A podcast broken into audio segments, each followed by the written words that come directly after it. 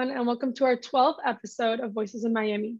I'm Olivia Martin Johnson, one of the co-founders and co-hosts of this podcast, and I'm here with Josie Blom, our other co-founder and co-host, as well as future changemaker. Josie and I are both passionate about giving a space for students to express their concerns, hence our purpose for creating this podcast. In today's episode, we'll be interviewing a future changemaker. Go ahead, Josie. Hey guys, so like Olivia mentioned, this is our 12th episode of Voices here, and I'm so excited to introduce our episode's guest. We meet today Mateo Wakeman. Mateo is one of Breakthrough Miami's most dedicated volunteers. He focuses his advocacy on educational opportunities with his service teaching under-resourced middle schoolers in Miami area at Breakthrough.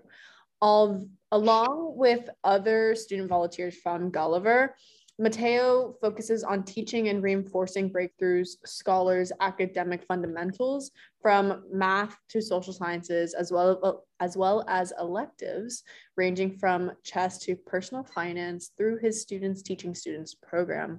So Mateo, I know I just said a lot of words, but why don't you greet our listeners? Hi guys, it's really cool to be here. Olivia and Josie are awesome people, and I really look forward to speaking to you guys today about kind of like the educational opportunities and the educational endeavors that I've done at Breakthrough. I've been a volunteer since fourth grade, and I've kind of worked my ranks up the organization from kind of a lunchtime server to a full-time, full-blown teacher. I'm here to take you, answer questions about like kind of the stuff I've learned along the way and, well, what some of my future college plans are. Awesome. Yeah. So we'll jump right in. So can you tell us why you started with Breakthrough and sort of give us the rundown? Like, what do you do there now? What is the teaching opportunities that you have been involved in? So, yeah, absolutely. I started at Breakthrough because my friends were volunteering there. So I wanted to get some community service hours, and I decided like it was the wrong way to approach it, but I thought about it like what would be the easiest thing to do. So I signed up to be a lunch server my freshman year. Little did I know that I really connected with almost all of the students there. That was something that I really wasn't expecting. There are tons of times where I just sat down with them and we conversed about stuff going on in their lives, the latest sports events, whatever it may be. But we really connected on a deeper level, and I wanted to become more involved with their like educational process in Breakthrough Miami. So I decided to take on more responsibility. I eventually transitioned to being a one-on-one tutor, a TA for a personal finance class. And then the pinnacle of it is right now where I'm teaching, as well as over the summer, I designed and taught and created my entire very first pre-algebra course. So kind of along the way, it's been gradual. That was 8 weeks. It was 2 weeks of training and then 6 weeks of teaching. Those were some of the best 8 weeks of my life. I remember almost every single day very fondly. I remember the very first day, which was a little bit of a challenge because you're obviously trying to break the ice and you're going through some of the motions that teachers use in high school, and you're not really realizing how hard it is to kind of like develop that connection with them. I figured it out kind of as it went along because it was my first time, but I don't regret anything I did, and I still have like some of the bonds with my students, and I still talk with some of my students today. That's adorable. Yeah. So I work with children too, and I know how hard it is to like make lesson plans for like activities and whatever, but I have my kids for like 45 minutes. How difficult was it, or how challenging was it to like create an entire course for like a class of kids? It takes a lot of research. You have to pretty much just think about since mine was a math course, it was very arithmetic, and it was very kind of like sequence based. So you have to take the students through every single step of a math problem.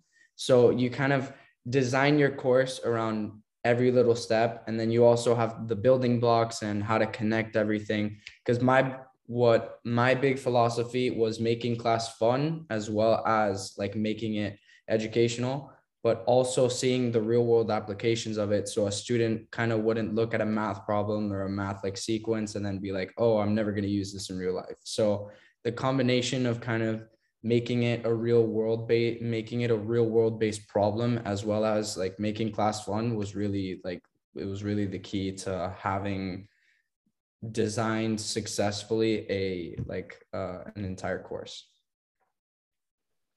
Yeah, I think that's really interesting how you were able to, my next question would be, why did you choose pre-algebra? Is that a passion you have separately from education, or? That was the one I was assigned. So that was the slot that I was given to fill. And I actually taught the eighth graders there, and they were all just amazing kids. It was really exciting to see. And I'm curious as to like, is education a certain passion of yours? You see it as a global issue, or is this just is it just the cycle of you wanting to stay involved with Breakthrough?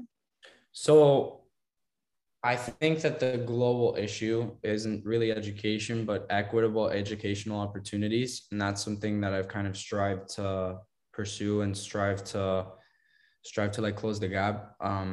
Ms. G, who was my eighth grade English teacher, she always had a quote above her desk that said, "A good teacher can change everything."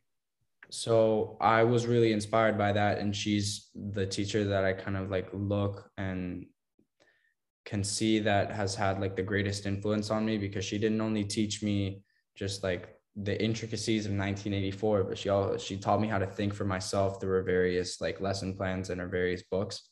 And that's something that I wanted to be able to do to the students. And ironically, like the last day, I kept expressing the quote, and I had it above my desk. The last day, they kind of gave me a picture of the entire class, and it said, "A good quote, a good teacher can change everything." That was really special.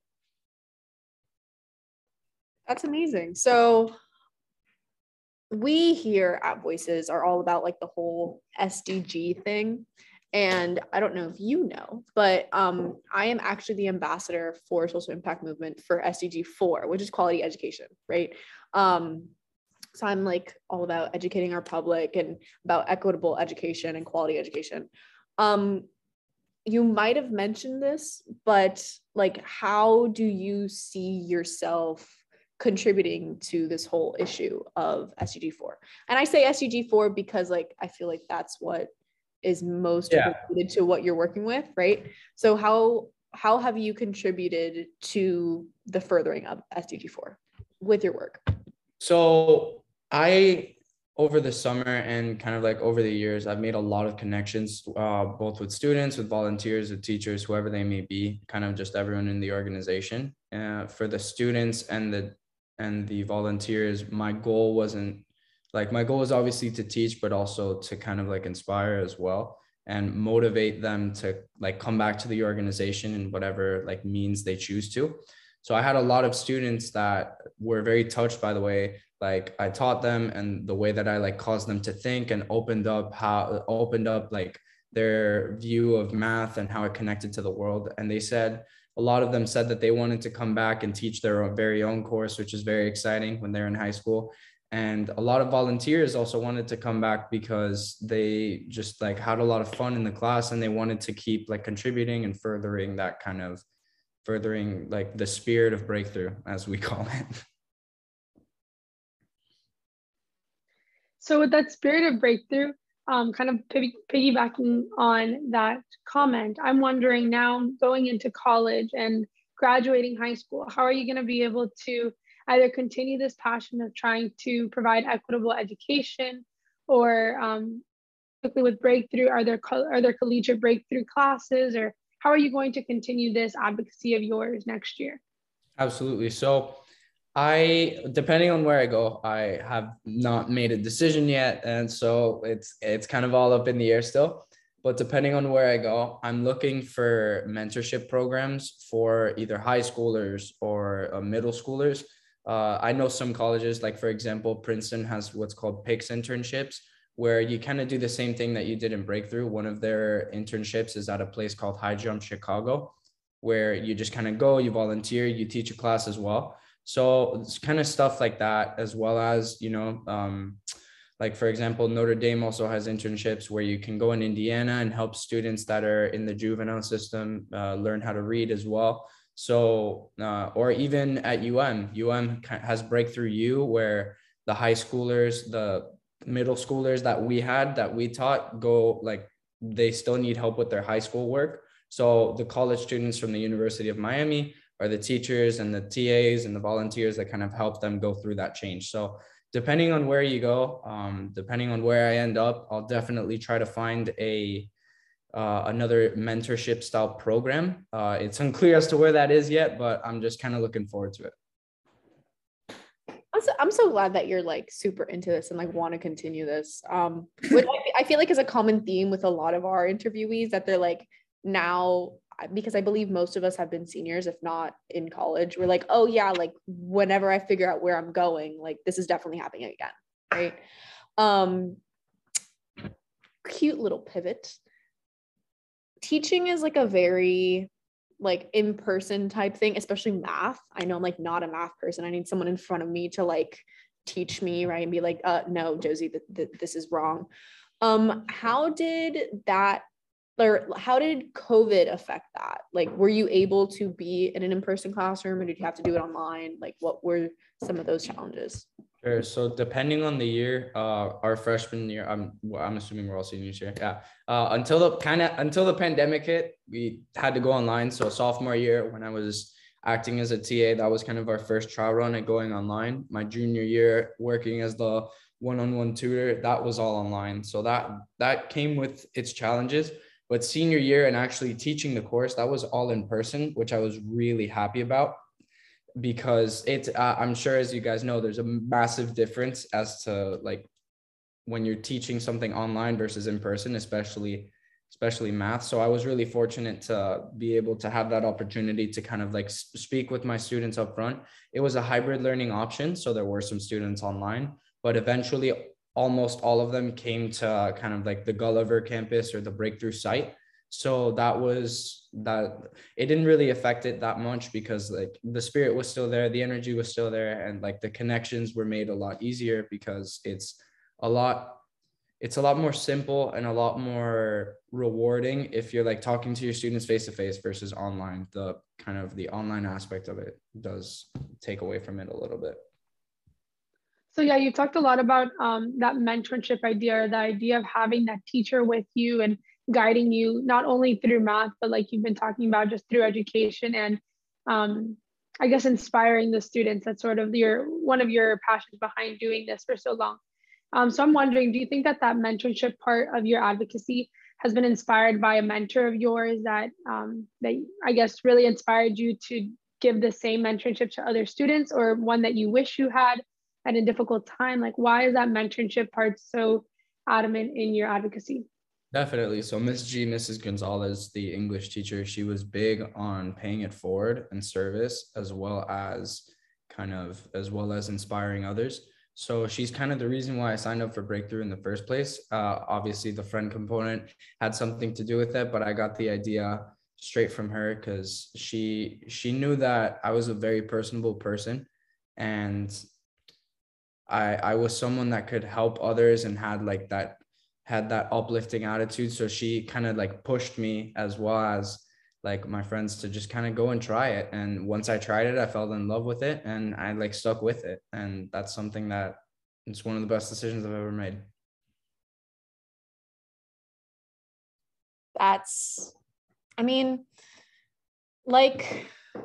Like I've had, like Olivia's had, like some people that are here with me today, teachers are, like, a very important aspect of our lives. Like, I'm sure that people can, like, see on social media, see in the news sometime, oh my God, that bad teacher. Like, there was even that movie with Cameron Diaz, right? Like, bad teacher. Like, we don't really realize how much of an impact teachers have on our lives. Like, we're at school, like, 6-7 hours a day, 5 days a week, like 180 days a year, right? And then even with you at Breakthrough, then you're, like, working through the summer too, and you're, like, one-on-one with students sometimes, right?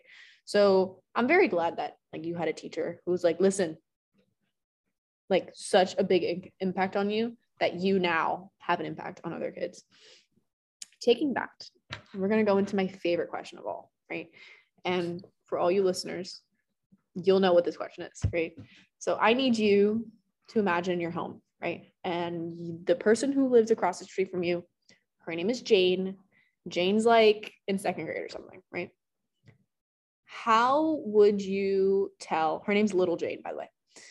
How would you tell Jane that she can either work with Breakthrough or be an advocate for quality education? Or like, how would you just tell Jane how she can help with this issue? That's a great question. You can't really, the interesting kind of aspect of that is you can't really expect her to understand, because since like she's in second grade, she's going to be very naive to things that, you know, like we find as like common sense, but she might not. What I would do is kind of like, I would definitely play like the intro orientation Breakthrough video that I was shown and kind of like the effects and the impacts that it's had. I don't know necessarily if she would be very responsive to it, but in terms of making it, mine would just be like about making connections. Like that would kind of be my whole speech. It would just be like, this is a great place where you find fantastic people that are going to stay with you for hopefully the rest of your life. You're going to have wonderful friends. You're going to have wonderful like teachers and mentors that are going to help you. I would like ask to like compare what her like situate, like I would draw comparisons between what she experiences at school and then what she could like go through at Breakthrough. So it would all just be about like giving her the opportunity and giving her the different options that Breakthrough offers. Talking a little bit more about Breakthrough just before we wrap it up. I'm really curious to hear about the range of courses you taught, because I know you said you're assigned to math, but in our introduction, you specified ranging from chess to personal finance and also social sciences. So did you choose to teach these courses? Were they all assigned to you? Which ones did you enjoy? Just like why the range, why the big range? Why not like a specific topic? Okay, so I taught a lot. I taught a lot of courses. I was a TA in personal finance courses. I taught my very own math course. I helped with some social science courses that focused on like world history. I did chess, personal finance. I also helped out with the biology elective as well. We like covered ecosystems. I covered debate with Mr. Max Kovitz. He was kind of the head teacher at that time. So I kind of dabbled a little bit in everything, because there's not really one subject that I'm like particularly drawn to yet. So my whole like idea is to kind of like immerse myself and try to immerse myself in different subjects and just try to see what I like. And, you know, there were some, like I found that I loved math and I found that I love finance, kind of like over, like I had a fondness for them over everything else. So my whole thing was just like trying new stuff and trying to connect with as many different people as possible, because there were kids that I met in the finance elective that I would not have met in the biology elective because their interests are like entirely, totally different. So it was just about meeting more people, but as well, just trying to have fun and explore. And I think like that advice could kind of carry over for everyone, right? Like just meet people, make connections, find what you like, you know, dabble in some things and eventually see what fits you, right? So our time together has now passed, right? Unfortunately. Mateo, is there anything that you'd like to tell our viewers, any piece of advice, any way to contact you if they have any like questions, if they want to like get involved in Breakthrough, like give us all those like Instagram handles and stuff.